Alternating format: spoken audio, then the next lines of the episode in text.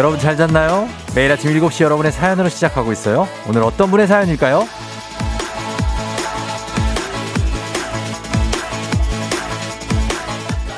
9540님, 육아휴직 후에 복직했어요. 오랜만에 다시 라디오 켰네요. 역시 출근길은 라디오죠. 야! 텐션업!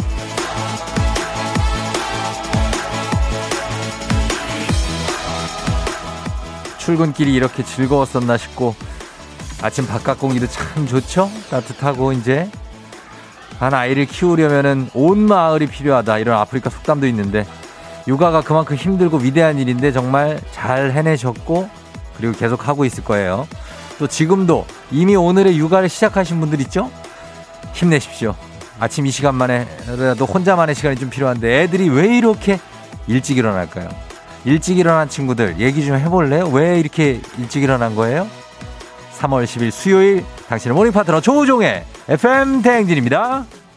3월 10일 수요일 KBS Cool FM 조우종의 FM 대행진 버벌진트와 권정열의 Good Morning으로 시작했습니다. 여러분 good morning 잘 잤나요? 네. 오늘 오프닝의 주인공 9540님 듣고 있다면 연락주세요. 주식회사 홍진경에서 더 만두 보내드릴게요. 어, 어릴 땐 깨우지 않아도 스스로 일찍 일어나던 아이들이 점점 커가면서 공부해야 될 시기에는 또 깨워도 잘 못 일어나. 일찍 일어나서 문제, 또 일어나지 못해도 문제. 그러니까 다 문제가 아니에요. 어. 그냥 그런 아예 그런 거야. 아침잠 정말 영원한 난제.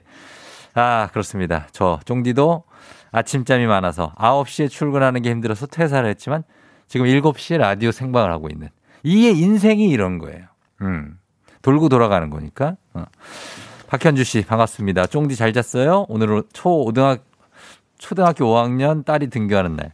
딸 일어나는 순간부터 바빠져요. 왜 딸이 등교하는데 제가 바쁜 걸까요? 그래, 딸만 좀 바빴으면 좋겠다. 아, 자기가 알아서 밥 다 하고 좀. 예.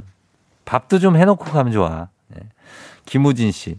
우리 아들은 밥 먹으러 일어난대요. 일어나자마자 뭐 먹을, 뭐 먹을 거냐고 해요.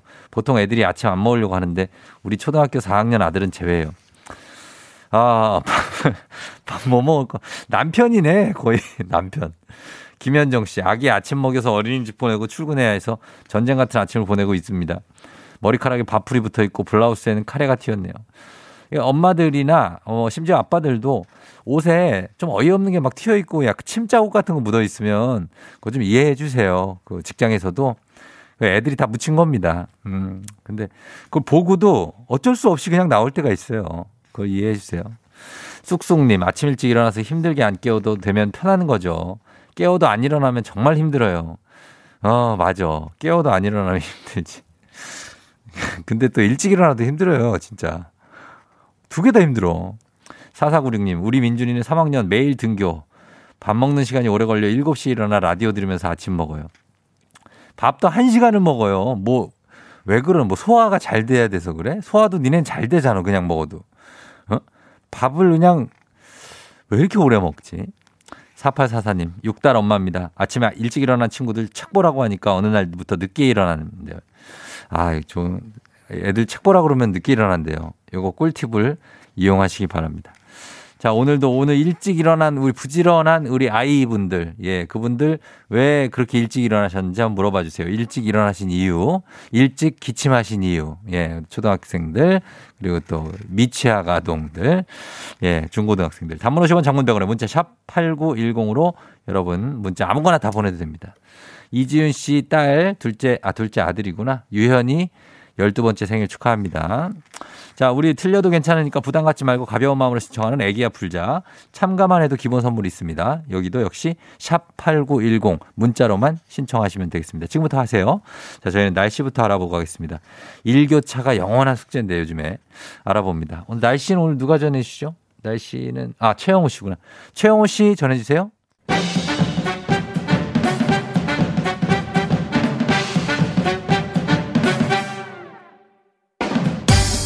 중요한 일을 앞두고 꾼 꿈, 해몽에 따라 촉박과 대박 인생이 달라집니다. 꿈보다 해몽.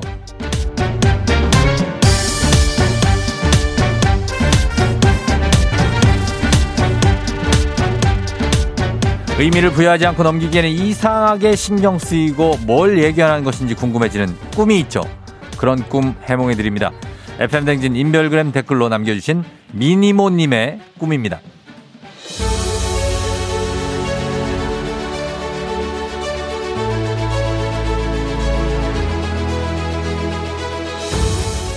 제가요 쌍꺼풀 수술을 앞두고 있는데요.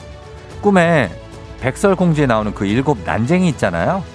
그 일곱 난쟁이랑 제가 같이 숲속에서 야영을 하는 거예요. 고기도 구워 먹고 불멍도 하면서 아 행복하다 생각하고 있는데 갑자기 엄마가 나타나서 야 너 왜 여기 있어? 어 얘들은 누구야? 화내면서 저만 끌고 집에 갔어요. 이게 무슨 꿈일까요?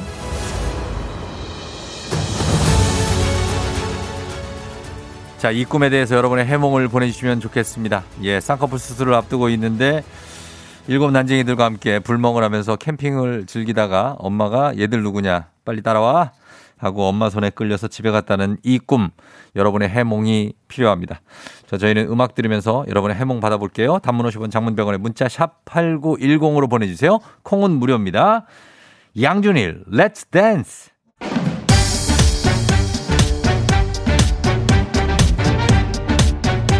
꿈보다 해몽 오늘 꿈 보내주신 민 이모님께 건강한 오리를 만나다 다양오리에서 오리 스테이크 세트 보내드립니다. FM댕진 가족들의 해몽 볼까요? 권지영 씨, 권지현 씨 다 필요 없고 백설공주면 무조건 쌍꺼풀이 이쁘게 된다는 거다. 일단 수술 성공적으로 된다는 얘기고요. 어, 준님, 제이유엔님, 쌍수하고 나면 일곱 남자한테 대시받는 꿈이다. 축하드려요. 일단 출발이 순조롭습니다. 정혜주 씨, MJ님, 일곱 난쟁이들이 키가 작잖아요. 쌍수를 해도 눈이 커지지 않는다는 얘기지 뭐. 그러니까 다시 견적을 받아볼. 아 이게 그렇게 가나? 정혜주 씨 쌍수 꼭 다른 병원에서 하세요. 큰일 나는 일을 엄마가 구해주신 거예요. 제 말 듣고 다른 병원에서 하셔야 됩니다. 어 엄마가 얘들은 누구야? 하면서 끌고 갔으니까 음 김세현 씨 쌍수하고 전 남친 일곱 명들한테 다 한 번씩 연락 온다는 뜻입니다. 크크크크 전 남친이 일곱 명이나 돼. 0936님 많은 남자들에게 관심을 받지만 어머니가 그 남자들을 탐탁치 않게 생각하시네요. 어. 9904님, 수술을 잠시 보류하셔야 될 것 같습니다.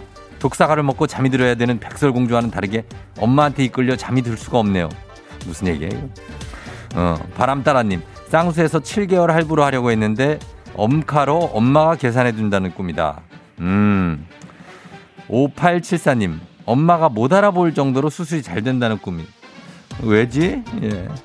정미선 씨, 쌍수하고 일곱 번의 영양가 없는 소개팅을 한다는 꿈 아닐까요? 그래서 엄마가 소개팅 좀 그만하라고, 너 소개팅 좀 그만해! 하고 야단치는 꿈 같다.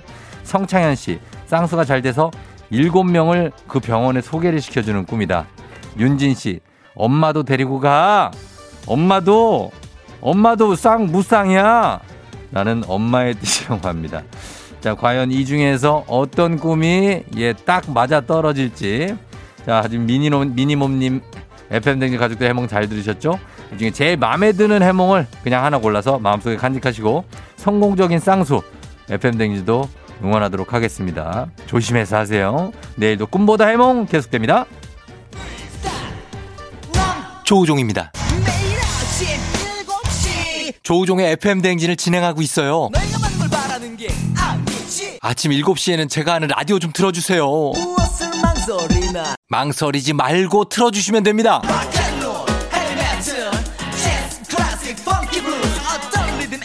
다 맞춰서 아침 텐션 쫙 올려드리고요. 여러분이 보내주시는 제가 맛깔나게 소개해드리고 선물도 푸짐하게 드리니까요. 혹시라도 다른 라디오 듣고 계셨다면 조우종의 FM 대행진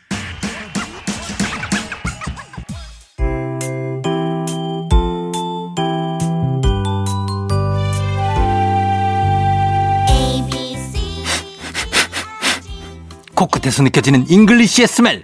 코로나가 끝나는 날 모두 써주리라. 앤더슨 쌤과 함께하는 코끝 영어. 써먹지도 않을 식상한 영어는 이제 그만. 오로지 실용성 그거 하나만 강조합니다. 코끝 영어. 오늘의 표현 만나볼까요? 앤더슨 쌤. Good morning everyone. 앤더슨입니다. 오늘은 어제에 이어서 계속해서 식당에서의 상황입니다.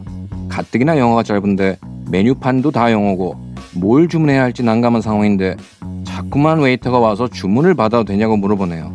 이럴 때는 시간을 조금만 더 주세요. 라고 이야기하면 되겠죠. 표현 만나보시죠. 시간 좀 더 주세요. Can we have more time? 실제 상황에서 만나보실까요? Ready. Action.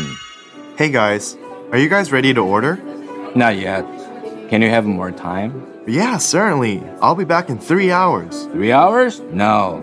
Five hours will be enough.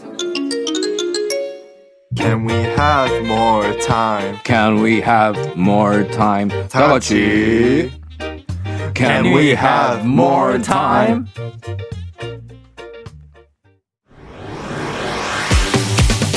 FM 대행진에서 드리는 선물입니다.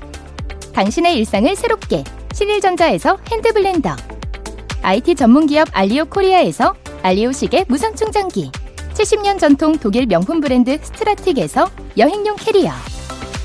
TV박스 전문업체 우노큐브에서 안드로이드 10 호메틱스 박스큐. 주식회사 한독에서 쉽고 빠른 혈당 측정기 바로젠. 건강한 단백질 오롯밀에서 오롯밀 시니어 단백질 쉐이크. 프리미엄 스킨케어 바이리뮤에서 부활초 앰플. 일동 cosmetic 브랜드 퍼스트랩에서 미백 기능성 프로바이오틱 마스크팩 행복한 간식 마술 떡볶이에서 온라인 상품권. 문서 서식 사이트 예스폼에서 문서 서식 이용권. hair기기 전문 브랜드 JMW에서 전문가용 헤어 드라이어. 대한민국 면도기 도르코에서 면도기 세트. medical skincare 브랜드 DMS에서 코르테 화장품 세트. 갈배사이다로 속 시원하게 음료. 온가족이 즐거운 웅진 플레이 도시에서 워터파크 and 온천 스파 이용권 첼로 사진 예술원에서 가족 사진 촬영권. 천연 화장품 봉프레에서 모바일 상품 교환권. 한총물 전문 그룹 기프코 기프코에서 텀블러 세트. 하루 72초 투자 헤어맥스에서 탈모 치료기기. 아름다운 비주얼 아비주에서 뷰티 상품권. 지그넉 순간 지그넉 비피더스에서 식후 유산균. 의사가 만든 베개 시가드 닥터필로에서 3중 구조 베개 브랜드 컨텐츠 기업 유닉스 글로벌에서 아놀드 파마 우산. 한식의 새로운 품격 사홍원에서 제품 교환권. 자연과 과학의 만남 뷰인스에서 all-in-one facial cleanser. 건강한 기업 오트리 푸드빌리지에서 재미랩 젤리 스틱. 향기로 전하는 마음 코코도르에서 디퓨저. 쫀득하게 씹고 풀자 바카스마 젤리 신맛. 유기농 생리대의 기준 오드리선에서 유기농 생리대 후끈후끈 마사지 효과 박찬호 크림과 매디핑 세트를 드립니다. FM 댕지스 드리는 선물 소개해드렸고요. 아, 김혜연 씨가 왜 아이한테 일찍 일어났냐고 6살 아이한테 물어봤더니 일찍 놀려고. 어, 정답이네요. 정답! 노는 거지 뭐. 놀자 1258님 7살 우리 아들 에너지가 다 차서 일어났대요. 충분히 잤대요. 좋겠다 너는. 우리는 항상 에너지가 들 차 있는데. 5034님, 우리 막내 민주 오늘 서점 가자고 일찍 일어났대요. 서점 문이 아직 안 열어지면 7시 20분이야, 민주야. 6890님, 초등학생 아들 6시부터 일어나서 핸드폰 게임하고 있어요. 학교 가면 못하니까 미리 해놓고 가야 된대. 그게 뭐 숙제니, 그게? 어? 9654님, 중2 우리 아들 초등 때부터 일찍 일어나는 이유. 숙제하려고. 왜, 왜, 왜? 숙제를 왜 아침에 하는 거야? 전날에 계속 놀기만 하고. 동혁아, 숙제는 그날그날 저녁에 하자. 예, 동혁이가 숙제를 저녁에 하면 뭔가 아픈 거예요. 어. 아침에 하게 돼 있어. 동혁이는 자기 루틴이 있단 말이에요. 예, 그걸 다 존중해 주시면서 참 우리 신기한 우리 아이들 사랑스럽습니다. 여러분께 선물 하나씩 다 보내드리면서 1부 끝곡 버즈의 겁쟁이 듣고 다시 돌아올게요. Yeah. 조우종을 울려라 우리 모두 종을 울려라 출근길 FM 대행진을 할때 때마다 종을 울려라. 다시 조우종을 울려라. 지금은 FM 대행진을 할때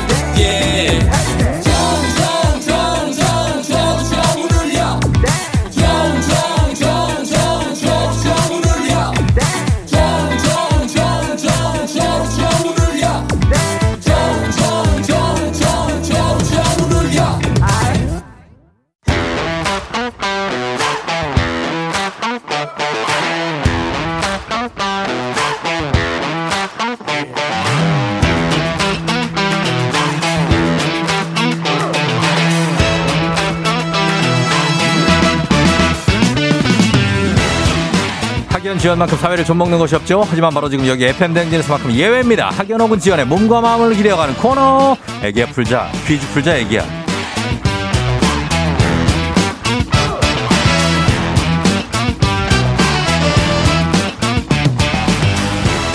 학연 지원의 숟가락 살짝 얹어보는 코너 애기야 풀자 동네 퀴즈. 올해도 정관장 화이락이 여성들의 면역력을 선물합니다. 학교의 명예를 걸고 도전하는 참가자, 이 참가자와 같은 학교 혹은 같은 동네에서 학교를 나왔다면 바로 여러분 응원의 문자 보- 보내주시면 됩니다. 여러분 문자 보내주셔도 그냥 선물 드립니다. 오늘 동네 스타가 탄생할지 대망신으로 마무리가 될지 어, 오늘도 기대를 해보면서 오늘 주인공 누굴까요? 오늘은 바로 강원 외고 1번호 교사입니다. 출근 전 개 끌고 산책 중입니다. 그까이 거 퀴즈 한번 풀어볼까요? 하신 3407님께 전화 걸어봅니다. 밀번호 교사시라고 하는데 아 일본어 문제가 예, 여보세요? 난이도가 10만 원 상당의 선물은 초등 초등 문제, 난이도 중 15만 원 상당 12만 원 상당의 선물은 중학교 문제, 난이도상 15만 원 상당의 선물은 고등학교 문제. 어떤 걸 선택하시겠습니까? 고등학교 하겠습니다. 고등학교 선택하셨습니다. 어느 고등학교 누구신가요? 네, 저 서울 경동고등학교 김동신입니다. 경동고의 김동신 씨요. 네, 네, 네. 경동고 어디에 있죠? 경동고? 아, 성북구에 있고요. 성북 도남동? 네, 네, 네, 맞아요. 아 알아요 여기 성, 성신여 성신여대 앞에 거기 아니에요? 아, 예, 성신여고 건너편에 있고. 그렇지, 네. 그렇지, 그렇지. 아, 네. 거기구나. 경동고등학교. 예, 반갑습니다. 예. 네, 반갑습니다. 저 학교에서 근무하고 있는데 근무 중인 학교를 밝혀도 되나요? 아, 그럼요. 네, 되죠. 그쪽, 네, 그쪽으로 할게요. 저 강원 외국어 고등학교라고요. 예. 강원도 양구에 있습니다. 양구에 있어요? 네. 양구에 학교가 있어요? 네, 거의, 네, 네, 휴전선 가까이 있습니다. 아, 그, 그래, 그래요. 강원 외고의 일본어 교사라고 문자에 보내주셨어요. 네, 맞습니다. 예, 그러면은 반갑습니다. 네.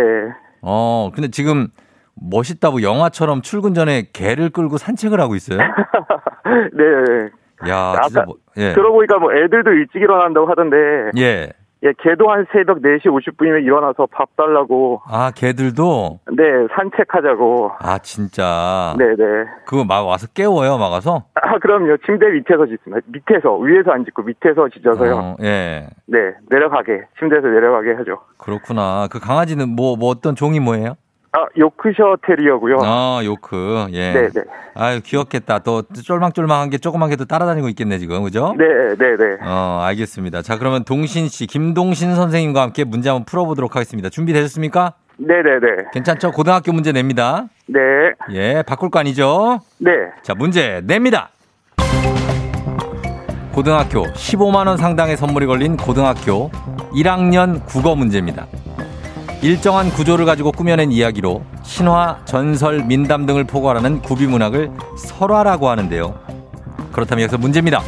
한국 민담에서 각양각색의 모습으로 등장하는 동물이나 사람의 형상을 한 잡된 귀신.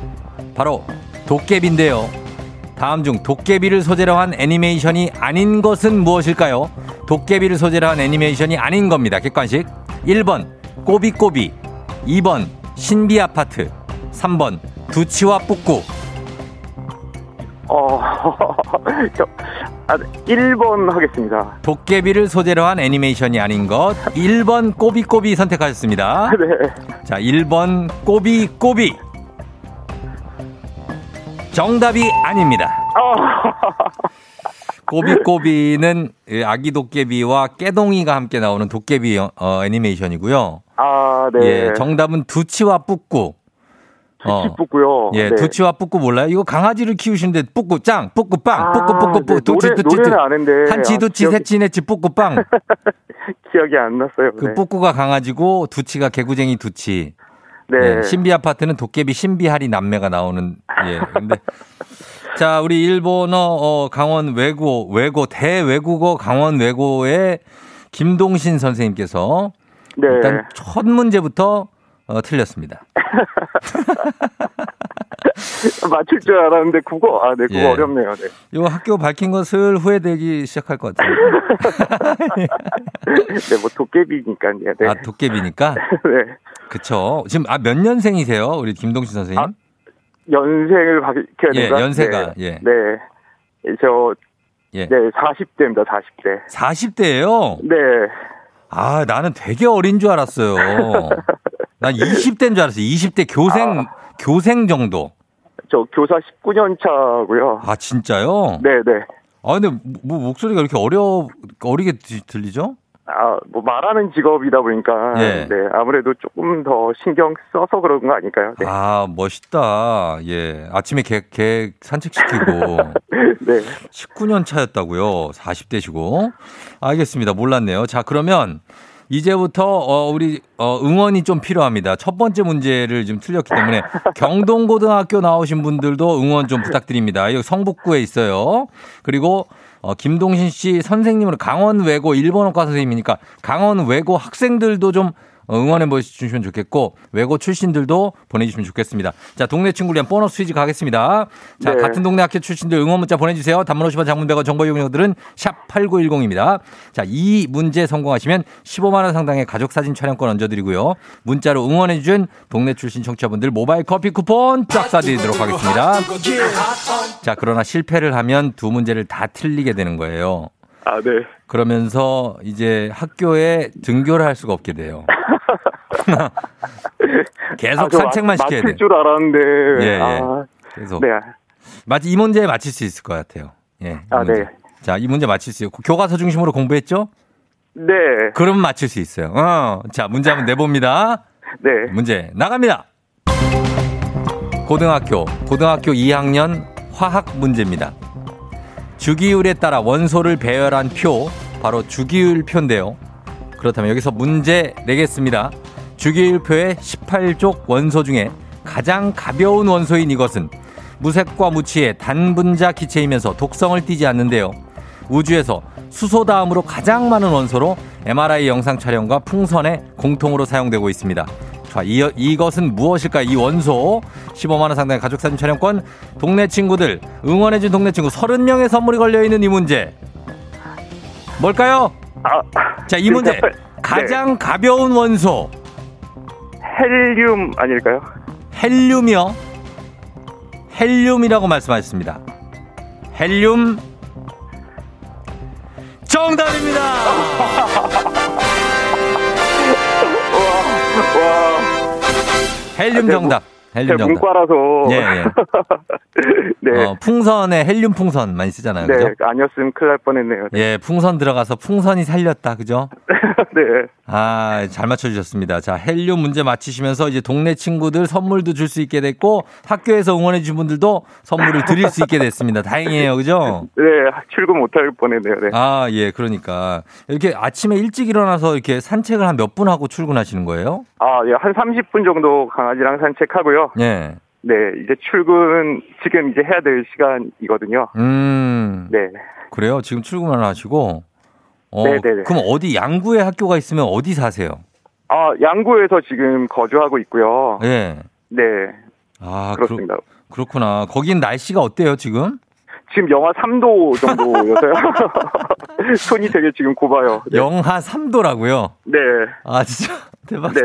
아, 그렇구나. 하여튼 너무 반가웠고요, 선생님. 네. 예, 학생들한테 한마디 하, 하실래요? 아, 학생들, 예. 아니면 뭐 강원외고- 하고 싶은, 예. 네네네네. 강원외고 학생들. 학생들, 그리고 졸업생들, 그, 다들 행복하게 남하고 비교하지 말고, 다 자신의 삶을 열심히 살았으면 좋겠고, 지금 또 강원외고에 지금 학생들 맡겨놓으신 여러 부모님들 코로나 때문에 걱정도 많으시고 하실 텐데, 학생들 이 안에서 다들 안전하게 또 열심히 잘 지내고 있으니까 조금 마음 놓으시고, 네, 학교 믿고 맡겨주시면 좋겠습니다. 아, 네. 김동신 선생님 너무 멋있습니다. 예. 아, 정말 안심하고 다니시겠네요. 막 어. 눈물이 날 것 같은데 지금 너무 긴장을 해서. 네. 아, 진짜 너무 멋있었고요. 지금 보니까 아드님이 이번에 강원외고 입학하신 분이 있대요. 아, 네네네. 지금 기숙사에 기숙사에 있는데 보고 싶다고 하시면서 엄청 걱정 많으실 거예요. 특히 음. 신입생들 부모님들. 네. 그러니까 기숙사 이제 처음 보내셨으니까 네. 어머니 참. 걱정하지 마세요. 네. 어, 걱정 안 하시겠다. 네, 선생님 네. 감사하다고 전해달라고 하시네요. 네.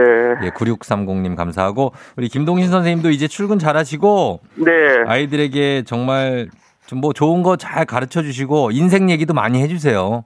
네, 알겠습니다. 예, 너무 감사합니다. 일본어만 가르쳐 주지 마시고. 아, 네네네네. 알겠습니다. 고맙습니다. 네, 들어가세요. 그래요, 안녕! 감사합니다. 예. 자, 그까이 거 한번 풀어보겠다고 하신 김동신 선생님 한 문제 맞춰주셨지만 여러분께 선물 드릴 수 있게 됐고 0721님이 저도 경동고 출신입니다 하셨고요. 7304님 반갑네요. 48회 졸업생입니다. 아침마다 오르막길을 오르며 등교하던 기억이 나네요. 경동고 파이팅! 8475님 강원외고 일본어과 2회 졸업생이에요. 강원 외고가 나오다니 강원외고 일본어과 파이팅 선생님 퀴즈 잘 푸세요. 그럼 이분은 이 선생님은 알겠네. 그쵸? 김동신 선생님 19년 차니까. 음, 아시겠네요. 6295님, 손녀가 권현빈 이고 강원 외고 다녀요 하셨습니다. 예, 권현빈 양, 어, 잘 다니시고, 이렇게 훌륭한 선생님들이 계시니까 걱정하지 않으셔도 좋을 것 같습니다.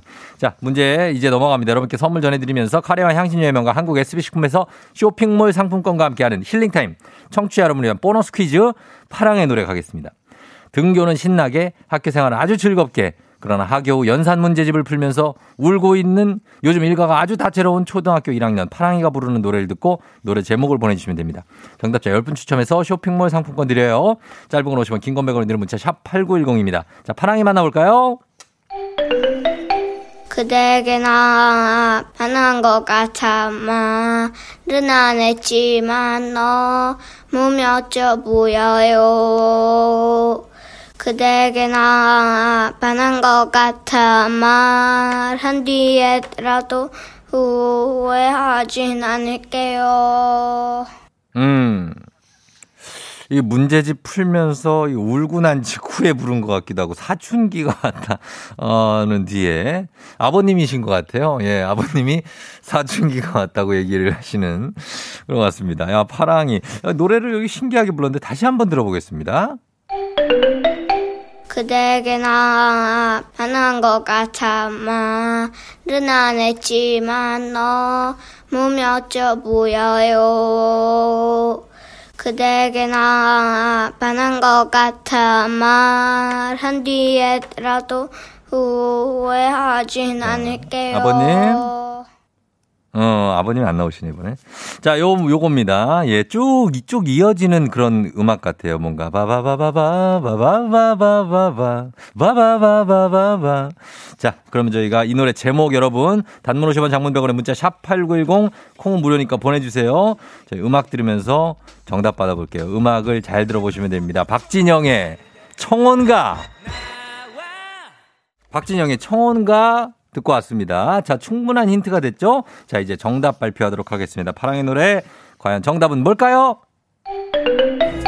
그대에게 나 반한 것 같아 이걸 왜 했지만 화가 많이 나는 너무 멋져 보여요 그대에게 나 반한 것 같아 사랑해, 즐겁게. 말한 뒤에라도 후회하진 않을게요 어, 화가 나도 즐겁게 좀 해줘야지. 어, 자, 예. 아, 그렇습니다. 예, 뭔가, 뭔가가, 예, 화가 좀 났는데. 자, 정답은 청혼이었습니다. 예, 이소라의 청혼. 어, 0917님이 파랑아, 누나는 오늘 모르겠다 하셨는데, 예, 쉽진 않았어요. 음. 이재철 씨, 문제도 풀기 싫고, 노래도 부르기 싫은 파랑아, 힘내라. 권영자 씨, 이소라 청혼. 이렇게 청혼하면 앙대 하셨고요. 7737님, 청혼 전혀 반한 것 같지가 않다고 했습니다. 예. 아니, 이렇게 이제 감정을 좀 싹 빼고 좀 담백하게 부르는 어, 어떤 파랑의 이런 어떤 것도 성량도 괜찮다고 저는 아무튼간 그렇습니다. 자, 오늘 정답 선물 받으실 분들 명단 홈페이지 선곡표 게시판에서 확인하시면 되겠습니다. 파랑아, 내일 또 만나고 문제집 풀면서 울지 마요. 안녕. 안녕 너가 아침에 나올 때 다시 나를 봐주지 않을까 생각해 다시 또 play 혹시 내가 힘겨울 때 나에게로 걸어와 버튼을 눌러줄 수 있니 please play play radio and play play on it play play 조종의 FM 댕진 play play radio and play play on it play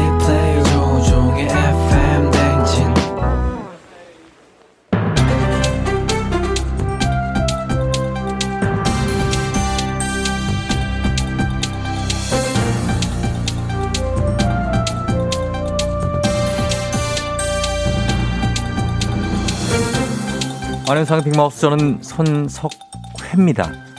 제품을 할인하고 할인 협상을 하는 예능 유튜브 프로그램이 있지요. 한 여성용품을 파는 제약회사의 대표가 직접 출연해서 파격 할인 혜택을 약속하면서 공격적인 마케팅을 시도했지만 이를 어쩌지요? 방송이 오히려 독이 되어 돌아왔지요? 안녕하세요. 수미산장 김수미예요. 같은 저 KBS 방송이니까는 저 수미산장 많이들 시청해 주시고요. 저 그건 그렇고 아우 요즘 이렇게 무식한 것들이 많아서 문제예요.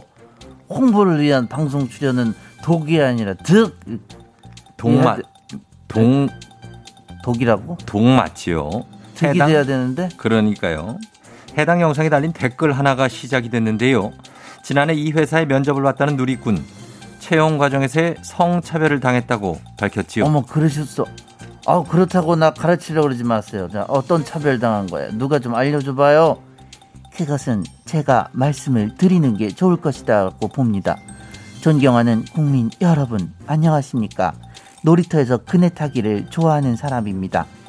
채용 면접 당시 인사팀장이란 사람이 여성 지원자에게 여자는 군대를 안 갔으니까 그 남자보다 어떤 그런 그 월급을 덜 받는 것을 어떻게 생각하나 군대 갈 생각이 있냐 이런 식의 질문을 했다고 합니다. 맞습니다. 그 댓글에 대댓글이 달리면서 면접 내용이 너무나 충격적이라 불매하겠다. 여성은 뽑기 싫으면서 여성용품은 팔고 싶냐? 이런 반응이 이어졌다지요. 어머 어머 아우 이런 돌 떨어진 것들이 아직도 있어요. 지금이 어떤 시대인데 질문 수준 질 떨어지고 어머 세상에 그런 질문할까 봐 차라리 입을 열지 마라 가만히 가만히 있으면 중간이라도 가. 논란이 커지자 대표 명의의 댓글을 통해서 새로운 인사 제도를 도입하는 과정에서 이뤄진 엄마 질문이라면 잠깐만 스톱 예. 뭐라는 거예요? 새로운 인사 제도 도입?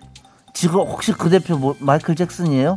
빌리진에 문어코 춤을 추는 것도 아니고 왜 뒤로 그렇게 뒤, 응? 뒤로 가고 있어? 후퇴하는 제도를 왜 도입을 하세요? 그 뭐랄까 그 어떤 그 인사제도 도입이라고 변명하는 거는 구차하다고 생각합니다. 대신에 해당 면접관에 대한 징계 처분을 내리겠다고 했으니 좀 그 지켜보는 게 어떻게 어떻겠어요? 뭐 지겨워? 아우 또 시작이야 꼬리 자르기. 지금 면접관 꼬리 자르기를 하고 계시는데요. 도마뱀도 아니고 턱 하면 꼬리를 자르고 어머 세상에 상처가 아물지도 않았는데 또 잘라 지겹지도 않아 그만 좀 잘라 그 꼬리는 잘라도 계속해서 자라난다는 게 더 문제지요.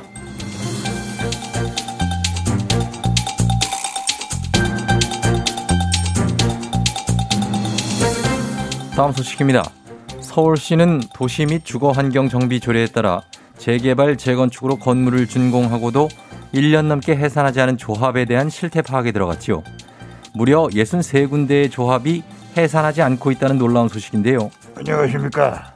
묻지도 따지도 않는 이순재입니다.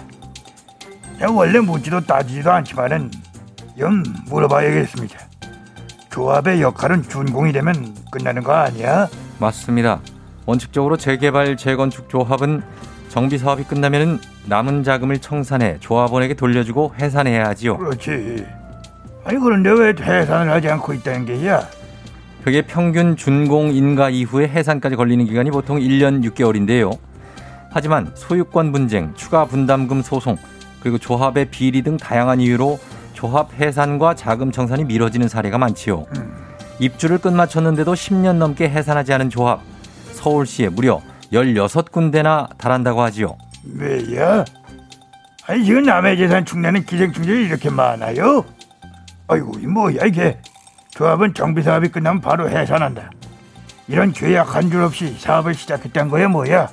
현재 도시 및 주거환경 정비법에는 재건축 재개발 조합에 대해서 해산과 청산 절차만 다룰 뿐 준공 이후의 조합 해산 기한을 구체적으로 언급하지 않고 있지요.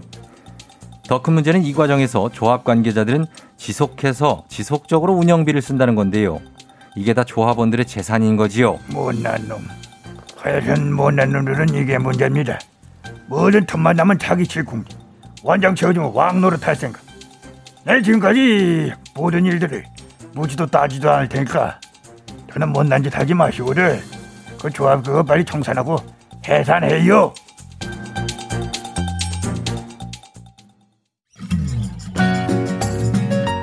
마로니의 아니죠. 옥상 달빛과 신재의 칵테일 사랑 2부 끝곡으로 듣고요. 저는 선부에 다시 돌아올게요. You're rocking with the DJ. DJ 조종의 팬. 벌써 8시 어쩌지 벌써 8시네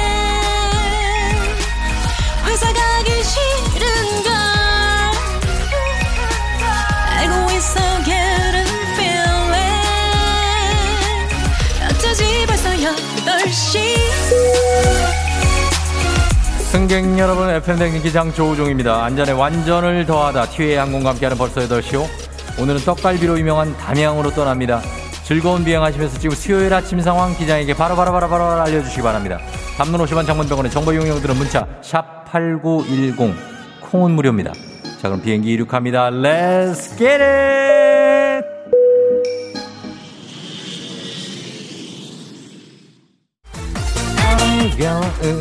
거야. 청가영 씨 출근하려고 나서는데 엄마가 홈쇼핑 계좌번호를 주시면서 입금을 하라고 하네요. 엄마 돈은 어떻게 된 거죠? 돈을 넣어주셔야 되겠죠? 6350 문 앞에 택배박스 8개가 절반 겨주네요. 크크크 하나하나 뜯어볼 생각하니 행복합니다. 앵간히 시켜야 되겠죠? 8개 잘 뜯어보세요. 아, 예, 들어 감사합니다. 최원주 씨, 쫑디 8살 아들이 눈 뜨자마자 야구방망이는 휘둘러요. 아, 아침부터 체력 소진. 5053님, 지호철. 지옥철에 사람이 너무 많아서 숨이 콱콱콱콱. 옆에 아저씨 숨 쉴 때마다 담배 냄새가 미치겠다. 내리고 싶어요. 빨리 좀 가주세요. 가마! 예. 최유진 씨 학교 다니니까 시간이 너무 안 가네요. 유유유유. 그래도 오늘 6교시에요. 일찍 끝나네요. K80905801. 아, 아, 마지막 출근 날이에요. 소리 질러. 좀 쉬세요. 아, 예. 요디제이 봉스 스와의 홍이영, 홍의영 씨. 버스에서 졸다가 유리창에 머리를 부딪혔어요. 사람들이 다 쳐다봐요. 계속 자는 척 해야 되겠어요. 죽은 척 하세요. K77050165님 거실에서 벌레 한 마리가 나서 애들이 무섭다고 난리인데 저도 무서워서 못 잡겠어요. 아, 내가 잡아줄 수도 없고. 자 그러다가 지금 벌써 FM댕지 벌써 8시호가 담양에 도착했습니다. 세상과 잠시 단절하고 싶은 분들 휴대폰을 잠시 꺼두시고 대나무 숲으로 들어갑니다. 곧게 뻗은 대나무를 보며 앞으로 펼쳐질 우리 인생이 쭉 뻗었다고 생각합니다. 어 그 길로는 빠지시면 안 됩니다. 거기는 떡갈, 떡갈비집 이쪽입니다. 거, 거긴 녹차밭이에요. 인생에서 녹차처럼 어떤 쓴맛을 볼 수도 있다는 얘기입니다. 이쪽으로 오시면 되겠습니다. 코로나 시대 여행을 떠나지 못하는 우리 청취자들을 위한 여행지 ASMR. 내일도 원하는 곳으로 안전하게 모시도록 하겠습니다. Thank you. 감사합니다. 자, 날씨 알아보죠. 기상청 연결합니다. 최영호 씨 전해주세요. 조우종의 FM 대행진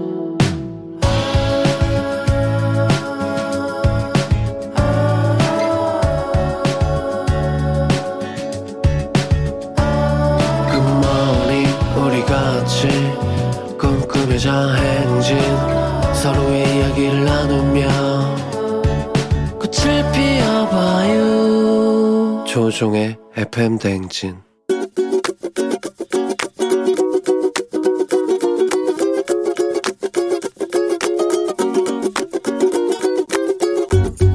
저는 친구 같은 저희 엄마한테 얘기하고 싶은데요. 제가 외동딸인데 엄마가 지금 거의 5년 넘게 결혼하라고 그렇게 닥달을 하셔서요. 저 지금 올해로 26살 됐어요. 빨리 독립해서 결혼해서 손자, 손녀 보고 싶다고 그렇게 잔소리를 하시는데 저는 엄마가 저랑 떨어지기 싫어한다는 걸 너무 잘 알고 있거든요. 엄마, 결혼하라는 소리 좀 제발 그만해줬으면 좋겠어. 이게 오히려 내 혼사를 막는 일일 수도 있어. 남자친구들이 엄마가 밥 먹으러 오라고 하면 부담스러워해. 지금 내 나이 26살에 결혼하고 엄마가 원하는 손자, 손녀 낳으면서 살기에는 나 아직 조금 더 즐겨야 되니까 한 10년 뒤쯤에는 엄마가 가지 말라고 해도 갈 거니까 지금은 엄마랑 이렇게 투닥투닥거리면서 조금 더 살고 싶어.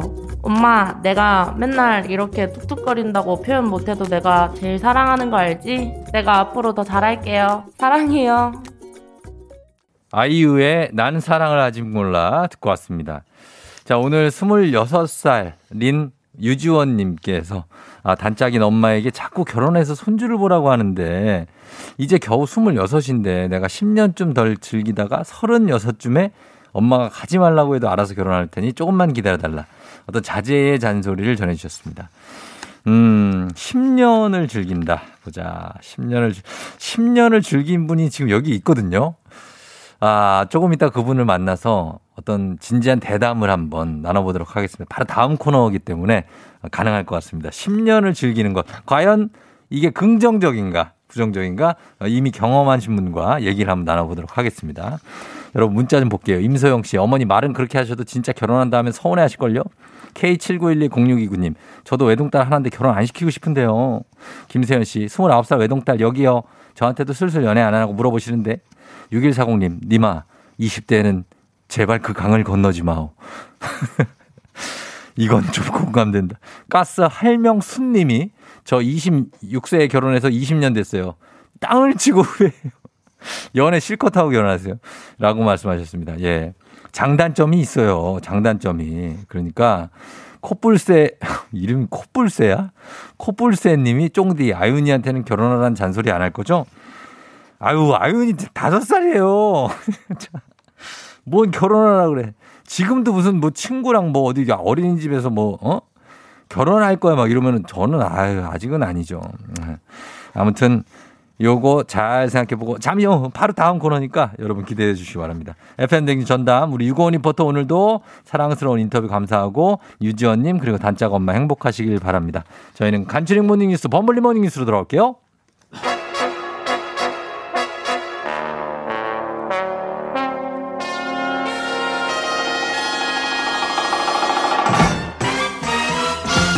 범블리 morning 뉴스 청취자 목 빠지게 하는 KBS 김준범블리 기자와 함께합니다. 네, 안녕하세요.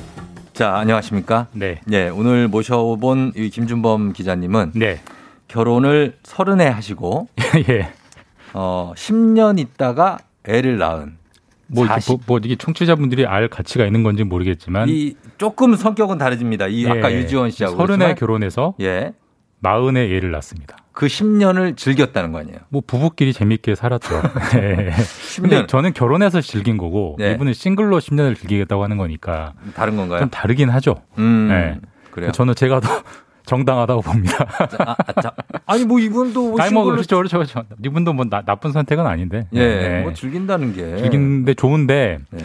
다만 다만 세상에 공짜는 없어요. 음. 젊을 때 즐기면 예. 이제 일찍 결혼한 분들은 일찍 끝냈던 일을 어. 뭐 육아라든지 뭐 예. 결혼 과정 그걸 그렇죠. 나이 들어서 하면 예. 확실히 힘듭니다. 그러니까 세상에 공짜는 없다라는 걸 아니 그러니까 예. 왜 서른에 결혼을 해서 마흔에 애를 낳냐고요. 뭐 계획적으로 그렇게 한 건 아닌데 예. 뭐 인생이 그렇게 굴러 굴러가더라고요. 그렇죠. 그래서 지금 쌍둥이를 지금 키우고 있는데 애들이 지금 한 두 살 됐죠, 지금. 우리 나이로 세 살. 세 살이요? 예, 예. 그러니까 근데 결혼해서 바로 낳았으면 지금 몇 살이에요? 그러면은 14살. 후회하십니까? 마지막 질문입니다. 후회하십니까? 아, 돌아가면 좀 빨리 났을 것 같긴 해요. 다시 돌아가고 싶어요. 그러니까. 아, 그러나, 아, 예. 어, 요거 이렇게 즐기고 산 인생도 가치가 예. 있는 거니까. 네, 그렇죠. 예, 네, 그럼요. 즐겁게 살고 있습니다. 맞습니다. 네. 자, 이렇게 대담 마치고요. 이제 다음 코너, 다음 코너 뉴스 코너 네. 속의 코너로 들어갑니다. 알겠습니다. 자, 오늘은 어 코로나 소식부터 갑니다. 오늘 거리두기 개편안이 큰 틀의 내용은 나왔는데 이게 적용 시점이 언제부터죠? 뭐 지금 적용 시점을 정부가 못 정하고 있습니다. 그러니까 아. 지금 개편한 내용 자체는 나왔어요. 그러니까 뭐 1단계부터 4단계 총 네. 4단계로 하고 네. 전반적으로 좀 자유를 강조하는 자율을 강조하는 그런 쪽으로 잡혔는데 예. 지금 매일 발표되는 확진자가 저희가 다 보고 있습니다만 300명대, 400명대 계속 여기를 왔다 갔다 하잖아요. 그렇죠. 이게 한두 달째 이어지고 있거든요. 3, 오늘도 400명대가. 그렇고 오늘도 예, 400 오늘도 한 명대. 400명대 나올 것 같은데 네. 그러니까 줄지를 않다 보니까 이 음. 자유를 강조하는 개편안을 마련해 놓고 적용을 못 하고 있는 그런 상황입니다. 그러면은 어떻습니까? 이번 지금 적용 중인 거리두기가 이번 주 일요일이면 종료예요. 예. 그러면은 이제 다음 주 월요일부터 또 다른 거리두기를 적용할 거 아니에요? 해야죠. 예. 예. 발표를 해야 되는데 지금 계속 2주 단위로 지금 거리두기를 발표하고 네네. 있어요. 그래서 이번 주 일요일이면 지금 하고 있는 게 끝나기 때문에 예. 다음 주, 다다음 주 어떻게 할 거냐. 당연히 이번 주 금요일쯤에 발표를 할 건데 예. 개편된 거리- 거리두기 적용 못할 것 같습니다. 아, 아, 까도? 말씀드렸지만 확진자가 안 줄기 때문에 예. 그래서 지금 틀에 현행 틀의 거리두기가 그대로 유지될 것 같고 아마 거리두기 단계는 뭐 우리가 다 느끼다시피 확진자가 안 줄고 있기 때문에 네. 지금 상태가 또 연장되지 않을까 음. 그렇게 예측되고 있습니다. 지금은 이제 뭐 누가 봐도 약간 소강 상태인데 네. 여기서 좀만 하면은 또 대유행 되면 정말 그 그러니까 이게 어떡합니까? 300명, 400명이 예. 지금 저희가 매일 겪다 보니까 익숙한데 익숙해요 지금은. 예. 이게 작년 가을만 해도 70명, 80명 나왔어요. 맞아요. 예. 그때랑 비교하면 지금 굉장히 안 좋은 상황이 지속되고 있는 거여서 그렇죠. 결코 안심할 상황은 아닌 건 확실합니다. 네네. 예. 아, 더이 확대되지만 않았으면 하는 간절한 바람입니다. 코로나가 지금 영향을 미치는 분야가 한둘이 아니지만 작년에는 이 자녀들 사교육비에도 영향이 있었다고요? 예, 사실 우리나라가 워낙 이제 세계적으로도 돋보일 정도로 교육열이 강한 나라여서 예. 아무리 허리띠를 졸라매도 교육비는 잘 안 줄이는데 애들 쓰는 돈 있죠. 예, 작년에는 사교육비도 어. 줄였다고 통계청이 집계를 했고요. 예. 초중 고등학생 그 평균 한 10% 정도 예. 집안에서 쓰는 사교육비를 줄였다. 그만큼 코로나가 작년에 위력이 강했다라고 나왔습니다. 전체적으로 1970년대 이후에 엔겔 지수가 제일 높은 그런 예, 주로 이제 집에 머물면서 식료품비만 가족들끼리 고기 먹고 뭐 예, 이러다 보니까 가장 예. 많이 쓰고 있는 예. 그런 시대가 됐는데 전체적으로 사교육비는 줄었지만 집안 경제 사정을 기준으로 좀 나눠보면 역시 양극화가 있다는 게 확인됐죠. 사실 이게 더 심각한 문제인데 예. 그러니까 이제 그 집안별로 가구별로 매달 버는 소득으로 구간을 좀 나눠서 보면 예. 가장 많이 버는 구간, 그러니까 한 달에 한 800만 원 이상 음. 버는 구간에서는 예. 그런 집에서는 10명 중 8명, 음. 자녀 80% 정도가 사교육을 받았습니다. 예. 반대로 가장 소득이 적은 어, 월에 월 소득 200만 원 미만인 구간에서는 예. 10명 중 한 4명 조금 안 되게 사교육을 음. 받아서 두 배 이상 차이가 나는데 그러네요. 사실 뭐 이런 차이는 원래 있긴 했습니다. 근데 문제는 예. 지금 저희가 지금 공교육이 거의 작동을 못 하거든요. 물론 그렇죠. 원격 수업이라는 게 있습니다만 부- 부족하죠. 결, 결손이 크죠. 네네. 근데 공교육의 결손이 큰 상황에서 사교육의 격차가 이렇게 벌어지면 평소보다 더 많은 격차가 나는 거죠. 격차를 벌일 거고 사실 교육 문제에서 가장 피해야 되는 게 돈 있는 집은 공부하고 돈 없으면 공부 못하는 이거는 사실 피해야 되는 상황인데 음, 네. 지금 그런 쪽으로 조금씩 악화되고 있고 퇴행하고 있는 거죠 우리나라가 큰 아이고, 문제 같습니다. 큰 네. 문제고 뭐 미국도 지금 학력 격차가 지금 나고 있다고 하니까 예. 이게 뭐 어제 온 참 좀 해결이 돼야 될 과제인 것 같고 그리고 영국에서는 지금 사람들을 일부러 코로나에 걸리게 하는 실험을 진행한다고 하던데 이게 무슨 얘기입니까? 그 일부러 코로나에 걸리게 한다 이게 무슨 얘기냐? 네. 사실 이제 좀 위험하긴 한데 당연히 위험한 코로 네, 그렇죠. 코로나 같은 새로운 질병이 나왔을 때 백신이나 치료법을 가장 빨리 찾는 방법은 뭐냐면 네. 일부러 사람들에게 그 코로나를 걸려보게 하는 거예요. 당연히 동물 그러니까 실험보다는 당연히 그렇겠죠? 사람한테 실험하는 게 네네네. 즉각적이니까 효과가. 그러니까 예를 그렇죠, 들면 뭐. 이렇게 네. 하는 겁니다. 사람 100명을 1번부터 100번까지 쭉 순서를 세운 다음에 예.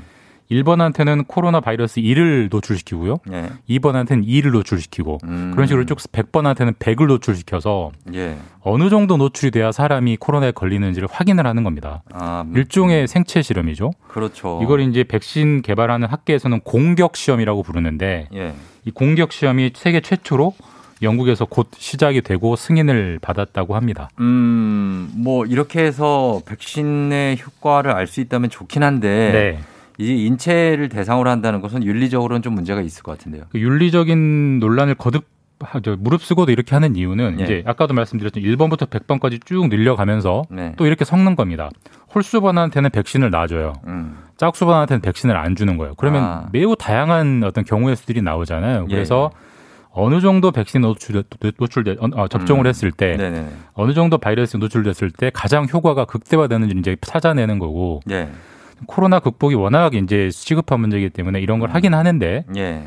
물론 자원을 받아서 하긴 했어요. 음. 근데 영국에서도 굉장히 논란이 되고 있다고 하고 네. 근데 영국 정부가 고심 끝에 코로나 극복이 세계적으로 중요한 문제니까 음. 허용을 했다고 해서 해외적으로 굉장히 좀 화제가 되고 있는 뉴스입니다. 그래요. 영국이 뭐 한 3, 4천 명씩 지금 환자가 나오고 있으니까 매일. 예. 아, 그런데 코로나 백신 만든 이거 아스트라제네카도 영국 회사고 이번 공격 시험 이것도 영국에서 시행되고 이 영국이 계속해서 이런 걸 좀 앞서가고 있나 보죠. 그 저희가 이제 생물 시간에 배웠던 내용인데요. 예. 인류가 최초로 개발한 백신이 음. 뭔지 기억나세요? 혹시? 백신이요? 예. 음. 천연두. 천연두 백신 종두법이라고 제너. 에드워드 제너. 예, 네, 네, 네. 그 사람이 영국 사람이에요. 아. 그게 1700년대 무려 무려 1700년대 백신을 개발한 사람이어서 그렇죠. 그때부터 항상 이제 백신의 최선두권인 영국이 있었고 음. 그래서 아스트라제네카나 예. 뭐 이런 공격 시험이 항상 영국에서 지금 세계를 리디하고 있다. 어. 이렇게 보시면 됩니다. 알겠습니다. 자, 그리고 이거는 뭐 좀 특이한 뉴스인데 한 일본의 어떤 그 부자가 네. 공짜로 우주 여행 갈 사람을 모집해서 전 세계에서 수십만 명이 우리나라도 포함해서 지원을 네. 하고 있다고요. 이게 좀 재밌는 뉴스인데 일본의 마에자와 유사쿠라고 예. 굉장히 부자이면서 괴짜인 부호가 있대요. 아, 이. 사람이 지금 홈페이지에 예. 2년 뒤에 예. 2023년에 나랑 같이 달여행, 우주여행 갈 사람 8명을 뽑는다. 음. 비용은 내가 다 된다. 음. 공짜다라고 지금 공고를 올렸더니 예.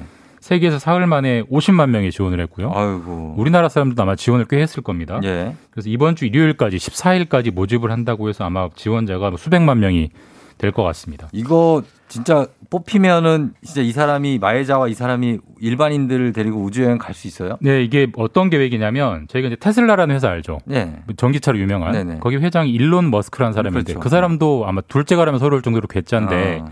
이 사람이 또 하나 회사를 가지고 있는 게 스페이스X라고 네. 우주 여행을 가는 회사를 가지고 있어요. 네네네. 이 마에자와 유사쿠가 이 테슬라의 비행기를 한, 대- 한 대를 통째로 빌립니다. 네. 2023년에 출발을 하는데 음. 일주일 동안 달을 한 바퀴 돌고 오는 거예요. 아, 그래요. 그래서 거기에 자기가 모든 비용을 낼 테니 누구나 원하는 사람은 나랑 같이 가자. 이런 네. 모집을 하고 있어서 큰 화제가 될 것 같고 뽑히면 네. 뽑힌 8명은 화제 인물이 될 것 같아요. 알겠습니다. 여기까지 듣겠습니다. 지금까지 김준범 기자와 함께 했습니다. 고맙습니다. 내일 뵙겠습니다. 네.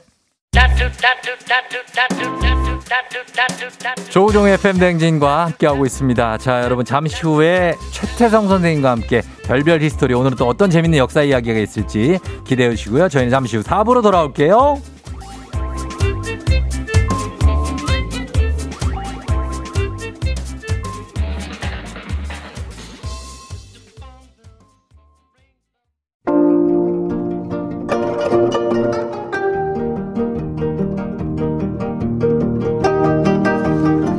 별별 history를 모르거든 역사에 대해 논하지 말라. 재미있는 역사 이야기 별별 history.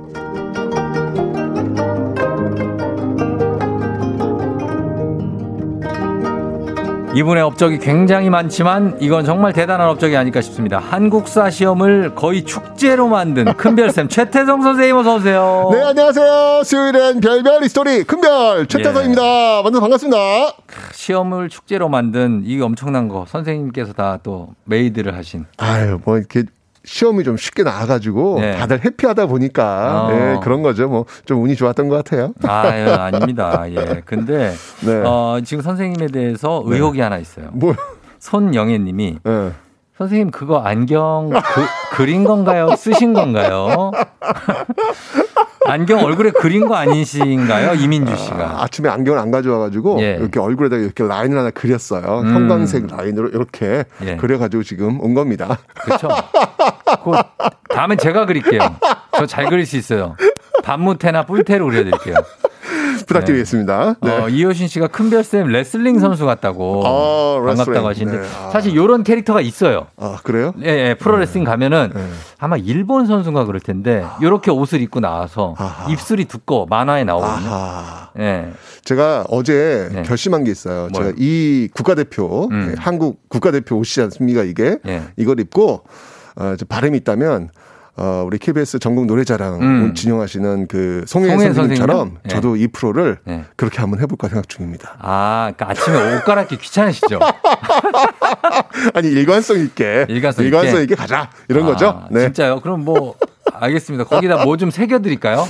뭐 여기다 뭐 별별 스토리라든지 어. 뭐, 뭐 KBS Cool FM 뭐 이런 거 하면 해주면 좋을 것 같아요. 그러니까 그런 유니폼 좋아하시는 것 같아요. 아니 그게 아니라 국가대표 이게 아. 국가 이게 그냥 유니폼이 아니라니까요. 제가 늘 얘기하잖아요. 이게 아, 그쵸. 진짜 오리지널 태극 국가대표 태극 마크. 예. 네. 근데 운동선수는 아니시잖아요. 그건 아닌데 되게 이거 입으니 좋더라고요. 아, 입으니까. 알겠습니다. 예. 자, 오늘, 어, 오늘도 한번, 예, 역사 한번 시작해 볼 텐데. 네. 어, 퀴즈로 한번 시작해 볼까요, 오늘도? 아, 오늘은 조금 어렵습니다. 그래요? 네, 조금 어려워서 에이. 어, 좀 귀를 쫑긋하시고. 근데 네. 이 문제를 내면 이게 가족분들이 같이 들으시는 분들이 굉장히 많으시더라고요. 근데 우리 많아요. 초등학생들이 그렇게 잘 맞춘다네요. 초등학생들이 예. 마- 잘 맞춰요. 옆에서 영혼 없이 뭐 몇 번이야 이렇게 하고 던지고 하는 예, 예. 일이 많다고 하는데 예. 자 한번 해 보도록 하겠습니다. 갑니다. 자, 아, 여기 지금 누가 예. 이분은 왜큰 별인가요? 머리가 커서요? 이렇게 글을 쓰신 분이 아니에요. 계신데. 아니, 아니 데프콘 아닙니다. 아니면 데프콘이라고. 아, 예. 네. 제가 태성이니까, 네. 클태자, 별성자, 네. 아, 참. 그렇습니다. 네. 자, 예. 퀴즈 갑니다. 김구 선생님. 자, 자, 가겠습니다. 퀴즈. 자, 다음 중, 예. 일제강점기 조선을 음. 통치했던 기관은 무엇일까요? 보기 나갑니다. 1번, 예. 총독부. 음. 2번, 총통부. 음. 3번, 통감부. 예. 4번, 여가부. 아, 아, 요거 좀 어렵죠. 여가분가? 아, 아니 이게 이게 좀 어려울 것 같아. 이거 힌트를 뭘로 드려야 할지 아, 모르겠는데. 두개 중에 좀 헷갈린다. 두 개. 예, 그렇죠. 예. 이게 원래 사실 어, 다 어려워요. 그래서 예. 아, 힌트를 제가 이게 오늘 어떻게 해야 할지 고민이 많습니다. 네. 힌트를 네. 주시려고요? 그 힌트 드릴 수 있는 게 없어 가지고 예. 고민이 많아요. 아. 그냥 맞추실 수 있어요. 어, 진짜요? 뭐 청취자 여러분들. 이거 어려운데. 아니요, 네. 그냥 맞춰요. 일제 강점기 조선을 통치했던 기관은 무엇인가요? 그렇죠, 그렇죠. 예, 네. 총독부, 총통부, 통감부, 여가부입니다. 맞습니다. 네. 예. 그냥 여가부는 아니잖아요. 그 정도만 드릴게요. 네, 알겠습니다. 총독부, 총통부, 통감부 중에 하나니까 여러분 보내주세요. 예, 유료 문자 샵 8910 단문 50원 장문 100원입니다. 무료인 콩으로도 정답 보내주시고 10분께 선물 드리는데요. 방송 중에 사연 보내주신 분들 중에 한 분 추첨해서 올해의 잭필독서 역사의 쓸모 선생님이 직접 사인까지 해서 드리니까요. 사연도 많이 보내주시면 좋겠습니다. 김종민 씨가 선생님 초등 4학년 딸이 선생님이 쓴 한국사 책을 너무 좋아해요. 요즘 구석기 철기 시대 읽고 있는데 너무 집중해요. 최고라고 하십니다. 아유, 좋다.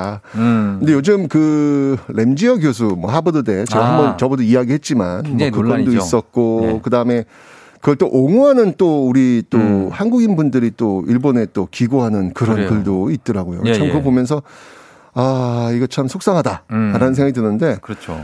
관련된 이야기를 한번 좀 해볼까 합니다. 네. 일제 강점기요. 이 조선인을 음. 일본인으로 만들기 위해 일본이 썼던 방법 중 하나가 바로 이 창씨 개명이라는 거예요. 그러니까 성하고 이름을 바꾸는 거죠. 민족 그러니까 말살 정책이에요. 그렇죠. 예. 네. 그러니까 저 최태성을 어, 이름을 바꾸면 뭐 나카무라 토토로 뭐 어, 이런 식으로. 테라우치 초이. 어, 그렇죠. 네. 데라우치 총독 뭐 어. 이런 어? 어? 어, 힌트가 나가버렸다. 어, 네. 지금 잘 그- 들으신 분들은 오늘 답을 맞출 수 같아요. 총통이요? 총독이요. 아, 예. 네, 알겠습니다. 알겠습니다. 아, 뭐 예. 이제 이런 식으로 바꾸는 건데 음. 이름이라고 하는 건 개인에게 그건 뭘까요? 이름이요? 네, 이름. 이름은 그 개인 그 자체 전부죠. 사실. 그렇죠. 이게 정체성이잖아요. 그럼요. 이름은 곧 하나의 전 우주가 아닐까라는 생각이 드는데 그만큼 네. 이름이 중요하다는 거죠. 음. 근데 이름을 원치도 않는데 바꾼다. 그것도 부모님이 주셨는데 부모님의 의지와도 상관없이 바꾼다. 네. 이거 어떻게 생각하세요? 조우종이라는 이름을 갑자기 나카무라 토토로로 바꾸래. 그거 어떻게 갑자기. 생각하세요? 저는 어, 낙가무라요. 네. 하필이면 또 낙가무라요. 왜? 그러니까 많이 쓰는 이름이니까. 저 토토로 할게요. 어. 그러니까 나카무라가 성이고 네. 토토로가 이름이란 얘기예요. 아, 네, 그래요? 뭐 어쨌든 간에 어. 그 속상하죠. 네. 근데 일제 강점기에 말이죠. 이런 창씨 개명을 예. 하라고 음. 예, 떠들고 다녔던 우리 조선 출신의 한 지식인이 아니 있었습니다. 누굽니까 그분이 도대체? 정말 이 조선이 낳은 천재라고 알려졌던 너무나도 똑똑한 사람으로 아주 당시 자자했던 인물인데요. 예. 이 사람의 그 젊은 시절을 한번 둘러보면 또 놀래요. 왜냐하면 예. 대한민국 임시정부에서도 활약했고요. 어? 네. 그리고 3.1 운동이 일어났을 때 정말 목소리 터져라 외쳤던 그 네. 기미독립 선언서 있잖아요. 예. 그 기미독립 선언서 작성에도 참여했던 인물이에요. 아 그래요? 그러니까 이 젊은 시절에 이 인물은 말 그대로 독립 운동가였다라고 네. 볼수 있죠. 그런데 그런데 이게 이제 일제가 이제 시간이 흘러가면서도 무너지지 않고 승승장구하는 거예요. 네. 그러니까 요 시점이 되면 사실 지식인들이 굉장히 변절의 길을 음. 많이 걷게 됩니다. 아하. 그러니까 그 중에 한 명이 바로 이제 오늘 소개시켜드릴 인물인데, 예. 자 조선이 낳은 천재라 불렸던 이 사람이 창씨 개명을 일제 강점기 때 해야 하는 이유, 예. 그 이유를 설파합니다. 어. 자 어디 한번 뭐라고 이야기하는지 한번 그렇죠. 변절자, 민족 반역자의 변을 한번 네. 들어보도록 하겠습니다. 이 사람은 이렇게 이야기합니다. 이제 우리는 일본 제국의 신민이며 중국인과 혼동되는 성명을 가지는 것보다도 일본인과 혼동되는 씨명을 가지는 것이 가장 자연스러운 일이라고 믿는다. 창씨 개명은 천하게 적자가 되겠다는 맹세다. 조선인의 목표는 내선 일체에 있으므로 중국식 성명은 빨리 버려야 한다. 와, 완전히 일본 쪽에 동화가 됐네요. 아, 이 참, 네. 이, 아, 이, 이런 글을 남겼기 때문에 이게 네. 그냥 이야기한 것도 기록을 남긴 거예요. 이게 언론을 통해 가지고 이걸 지금 발표를 했기 때문에. 그렇죠. 이 사람이 누구냐면요. 시인입니까? 아, 시인일 수도 있죠. 시인이 정치가예요? 작가입니다, 작가. 정치가일 작가. 수도 있고, 예. 혹시 최 씨 아니에요? 저희, 저희 집안에는 이런 사람 없습니다. 아니에요? 그 누굽니까? 예, 바로 춘환 이광수. 이광수. 네, 맞습니다. 아, 네. 무정을 쓰신. 그렇죠. 우리나라 최초의 근대적 소설이라고 쓴 이 무정이라는 소설을 썼던 그 작가인데 예. 참 그가 변절해서 이런 글을 남겼습니다. 그런데 작가군요. 이런 어떤 그 이광수와 같은 사람들을 앞세워 가지고 네. 이런 창씨 개명을 강요했던 일본 네. 이게 이제 사실은 먹혀들 수밖에 없어요. 당시 1940년도쯤 되면 네. 조선인들 중에서 이 창씨 개명을 했던 사람들이 80% 이상이 넘습니다. 아, 그래요? 예, 대부분 다 하신 거예요. 네. 이유가 뭔지 아세요? 이유요? 네. 안 하면 뭐 예를 들어 끌고 가거나 고문하거나 가장 큰 이유 중에 하나가 뭐냐면 뭐예요? 자식을 위해서예요. 자식이 왜요? 이 왜냐하면 창씨 개명을 하지 않으면요 네. 학교를 갈 수가 없어요. 입학이 안 돼요. 아. 그러니까 이러니까 우리나라 또 이게 교육열도 강하시잖아요. 그쵸. 네, 그러니까 어쩔 수 없이 애들을 창씨 위해서. 개명을 해서 애들을 위해서 음. 학교를 보내야 되니까 네. 그러니까 대부분 창씨 개명을 할 수밖에 없는 상황인데 네. 우리가 잘 알고 있는 그 저항 시인으로 유명하신 분이죠. 네. 윤동주. 윤동주 씨? 윤동주 시인도 창씨 개명하세요. 아. 시라누마 도주. 시로누마 노주. 네. 그다음에 이광수 뭐 당연히 했겠죠. 뭐 네. 이광수의 뭐 창씨 개명을 설파하는 인물이었으니까 그렇죠. 향상 광랑 가야마 미스로 가야마 미스로 이렇게 바꾸는데 네. 자 시라누마 도주 그다음에 가야마 미스로 네. 윤동주와 이광수 둘 다 이제 창씨 개명했단 말이에요. 그렇죠. 이 두 사람의 차이가 뭘까요? 글쎄요. 무슨 차이가 있죠? 창씨 개명한 건 똑같잖아요. 그렇죠. 그런데 윤동주는요 네. 너무 부끄러워했어요. 너무 하늘을 정말 우르러 한 그렇죠. 그러면 그 부끄러움과 참회와 이 반성을 끊임없이 그 시에 담는 이유가 뭐냐면 바로 네. 이런 데서 나오는 거거든요. 음. 근데 이광수는 너무 자랑스러워했다는 거예요. 아하. 이게 이제 결정적 차이라는 거죠. 그렇죠. 일반인들도 역시 이 창씨 개명에 저항하는 사람들이 많이 있었는데요. 예. 그럼 당연하겠죠. 자기 이름을 아. 부모님이 준 이름을 이거 바꾸라는데 이게, 이게 말이 안 되잖아요. 아유, 그렇죠. 이 전북 고창에서 이 의병 활동을 했던 네. 예전에 그 설진영 님이 계시는데 예. 이분은 또 역시 마찬가지로 아들이 창씨 개명을 하지 않으면 학교를 다닐 수 없다라는 음. 통보를 받으니까 이게 어쩔 수 없었던 거예요. 그래서 아들을 위해서 창씨 개명을 해 주는 거예요. 예. 그리고는 조상을 볼 면목이 없다라고 하면서 우물로 예. 뛰어들어서 어. 자결을 어, 하고 있습니다. 아, 이걸 한 거를 하셨구나, 이렇게. 이만큼 충격적이었다는 이야기예요. 네, 네, 네, 네. 또 이런 분도 있어요. 이런 저항도 있는데 음. 예, 자신의 이름을 그 신청을 이제 할 거 아니에요. 내 이름 이제 최태성을 이제 나카와마라 토토로로 바꿀게 신청을 해야 될 거 아니에요. 네. 그러니까 뭐로 신- 신청을 했냐면 음. 이누꼬 이누꼬? 이누꼬로 신청하신 분도 계세요. 이누꼬가 무슨 무슨 뜻이냐? 아, 이게 참 이게 방송이라 제가 네. 아, 바로 해석은 못 해드려요. 그러니까 새겨 들으셔야 돼요. 아, 방송이라서 방송에 좀 적합하지 않아요. 적합한 단어가 아니에요. 아, 그래요? 예. 예. 이누가 뭐냐면요. 이누. 예, 개. 개. 예, 꼬가 뭐냐면요. 네. 어, 베이비. 아, 어. 새끼. 와다시와 이누꼬다. 이게 이러면 이게 아, 네, 이게 나는 그렇죠. dog baby 이렇게 예. 네, 거기까지만 제가- 네 그렇죠. 예. 거기까지만 이게 아. 야 이게 그러니까 부모님으로부터 받은 성과 이름을 예. 마음대로 바꾸라고 하니까 음. 이건 뭐 개돼지 같은 인간으로 살라는 거 아니냐? 그래, 나 그러면 이누꼬 할게. 어, 음. 난 너희들이 바꾸라고 했으니까 私は犬子だ 이런 식으로 지금 신청을 아, 해버린 원- 겁니다. 뭔가 멋있다 또. 아, 그러니까요. 참 이게 일본식 이름으로 바꾸면서 자랑스러워했던 춘원 이광수와 예. 이누꼬라고 신청했던 이 분들의 모습이 정말 극명하게 음. 대비가 되고 있는 것이 아닐까라는 생각이 드는데 그러네요. 정말 이렇게 이 기록을 통해 가지고 어. 그 가미가제로 보냈던 음. 그다음에 또 이렇게 창씨 개명을 주도했던 이런 어떤 지식인들에 대한 단죄는 분명히 있어야 되겠다. 왜냐하면 네. 이걸 기억하고 기록하고 의미를 부여야 되는 이유가 뭐냐면 바로 이 역사의 정의를 음. 세우기 위해서입니다. 이 정의가 안 세워져 있다 보니까 지금까지도 이렇게 말도 안 되는 일들을 그러니까요. 하는 사람들이 나오는 거예요. 예, 예. 혹시 예. 그 프랑스 작가 그 이방인이라는 그 글을 쓰신 쓴 사람을 혹시 알베르 아세요? 까미. 까미. 예. 까미죠. 그, 이 프랑스도 역시 이 나치와 싸웠던 나라잖아요. 예, 예.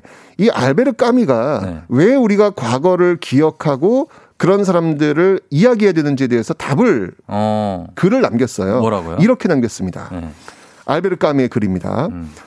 어제의 범죄를 벌하지 않는 것 그것은 내일의 범죄에 용기를 주는 것과 똑같은 어리석은 짓이다. 음. 공화국 프랑스는 관용으로 건설되지 않는다. 아, 좋은 말이네요. 예.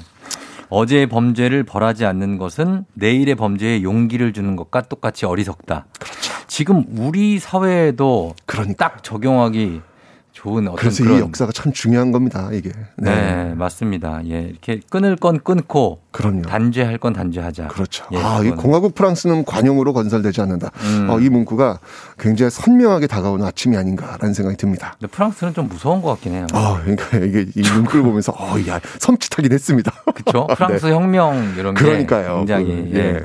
자, 저희는 그러면은 음악 한 곡 듣고 와서 아까 내드린 퀴즈 정답 발표하도록 하겠습니다. 선생님 퀴즈 한 번 더 알려주시죠. 네, 제가 이게 문제 드리면서 힌트를 좀 드렸습니다. 네. 다음 중 일제 강점기 조선을 통치했던 기관은 무엇일까요? 1번 총독부, 2번 총통부, 3번 통감부, 4번 여가부. 음, 단문 오시면 장문 100원이 드는 유료 문자 샵 8910 무료인 콩으로 여러분 정답 보내주세요. 추첨을 통해서 10분께 선물 드립니다. 저희 음악 듣고 올게요. 음악은 마야, 진달래꽃. 마야의 진달래꽃 듣고 왔습니다. 자, 오랜만에 진달래꽃 들었네요. 어, 자, 오늘 저희가 음악 듣고 와서 방금, 어, 퀴즈 저희가 내드린 거 정답 이제 발표할 시간이 됐습니다. 7094님이 등교 준비 중인 우리 집 애청자 초3이 어, 1번! 아직, 아직 마, 아직, 아직. 이제 발표해 주십시오. 자, 오늘 퀴즈 정답은요? 네, 오늘 정답은요. 1번 총독부였습니다. 네, 일제강점기 조선 통치했던 기관 1번 총독부. 초등학교 3학년생이 1번을 적다고 아, 하고요. 귀여워. 박진아 씨 1번 조선 총독부. 큰별쌤 설명은 현장감 넘쳐서 더 기억에 남는다고 하셨습니다. 예, 자, 1번 총독부 오늘 선곡표에서 친필 서명책을 포함한 선물 받을 분들 명단 확인해 주시고요. 어, 오늘도 최태원 선생님이 그 어떤 그 별 같은 어떤 그런 큰 소중한 큰 별 같은 강의 굉장히 감사합니다. 감사합니다. 공화국 대한민국 역시 관용으로 건설되지 않습니다. 다음 주에 만나요.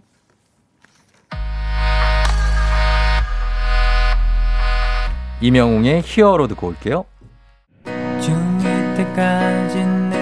오늘도 마칠 시간이 됐네요. 음, 하고 싶은 얘기는 다 못했지만 자세한 얘기는 내일 또 하면 되니까.